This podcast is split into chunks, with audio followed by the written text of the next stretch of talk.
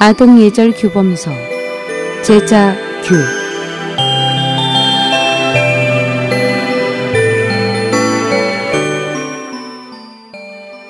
제자규는 청나라 강인 연간에 선비 이육수가 쓴 책으로 당시 많은 주현에서 어린이 교육용 교본으로 선정되었으며 그는 제자규를 쓴 공원으로 세상을 떠난 후에 산서 강주 소년사에 모셔졌습니다. 지상 담병 행하는데 힘 안 쓰고 글 공부만 하게 되면 겉으로만 화려해져 어떤 사람 될 것인가. 행하는데 힘만 쓰고 글 공부를 아니하면 제 소견에 갇혀버려 참 진리를 못 보니라. 뜻은 무릇 일을 함에 직접 실천하려고 애쓰지 않고 단지 책의 지식만 공부하고 또 지식을 전혀 활용할 줄 모른다면 현실과 동떨어져 장래에 어떤 사람이 될지 모른다. 그런데 책의 지식과 경험을 배우지 않고 맹목적으로 제멋대로 하면서 자기만 옳다고 고집을 피운다면 진정한 진리를 깨달을 수 없다. 기원전 262년 진나라의 공격으로 한나라는 북방 영토의 상당군과 갈라지게 되었습니다. 상당의 한나라 장군들은 진나라에 투항하지 않고 상당을 지도와 함께 조나라에 바쳤습니다. 2년이 지나 진나라가 또 왕을 파견하여 상당을 빼앗으려 하자 이 소식을 들은 조나라 왕은 연파에게 20여만 대군을 내어주어 상당을 지원하였습니다. 그들이 장평에 막 도착했을 때는 이미 진나라 군에 의해 함몰된 뒤였습니다. 당시 왕흘은 계속 장평을 향해 진격하기로 마음먹고 수차례 조나라 군대에 도전했습니다. 하지만 연파는 적군이 어떻게 도발하여도 정면 교전을 피하고 장기전을 대비했습니다.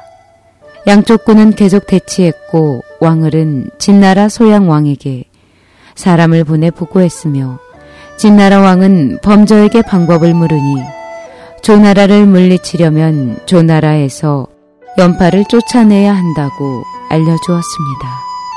며칠이 지난 뒤 조나라 왕의 귀에는 진나라는 우리가 젊은 조괄이 군대를 이끌게 하는 것을 가장 두려워한다. 연파는 이미 늙어서 별 쓸모가 없다. 고하는 중신들의 분분한 의견이 들려왔습니다. 그들이 말하는 조괄은 조나라 명장 조사의 아들인데 조괄은 어려서부터 병법을 공부하기 좋아했으며 용병술의 이치를 담론하게 되면 아주 조리가 있었는데 스스로 천하무적이라 여기고 그의 아버지마저 안중에 두지 않았습니다.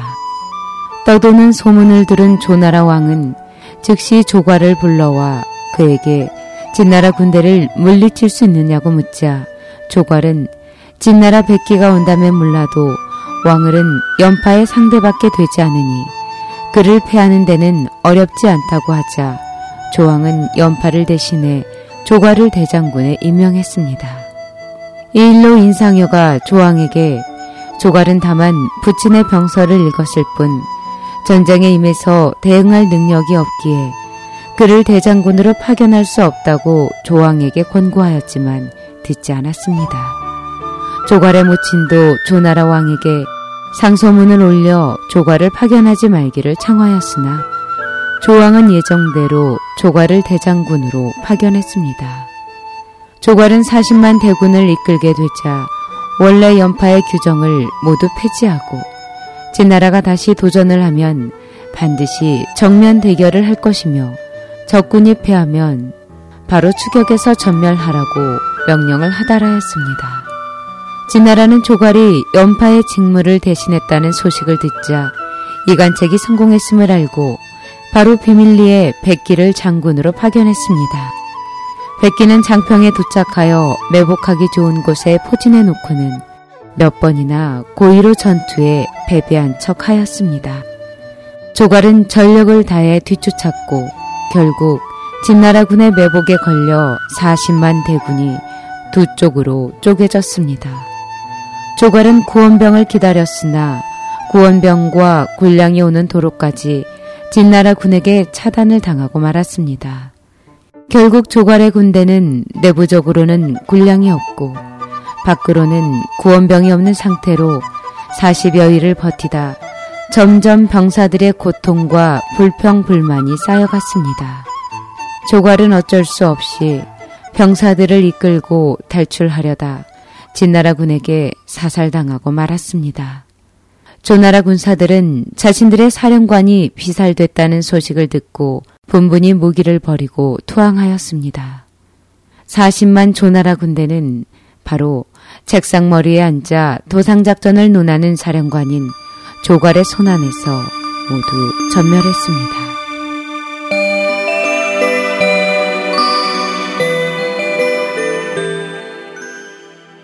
어떠셨나요? 저는 다음 이 시간에 다시 찾아뵙겠습니다. 제자교의 유인순이었습니다. 안녕히 계십시오.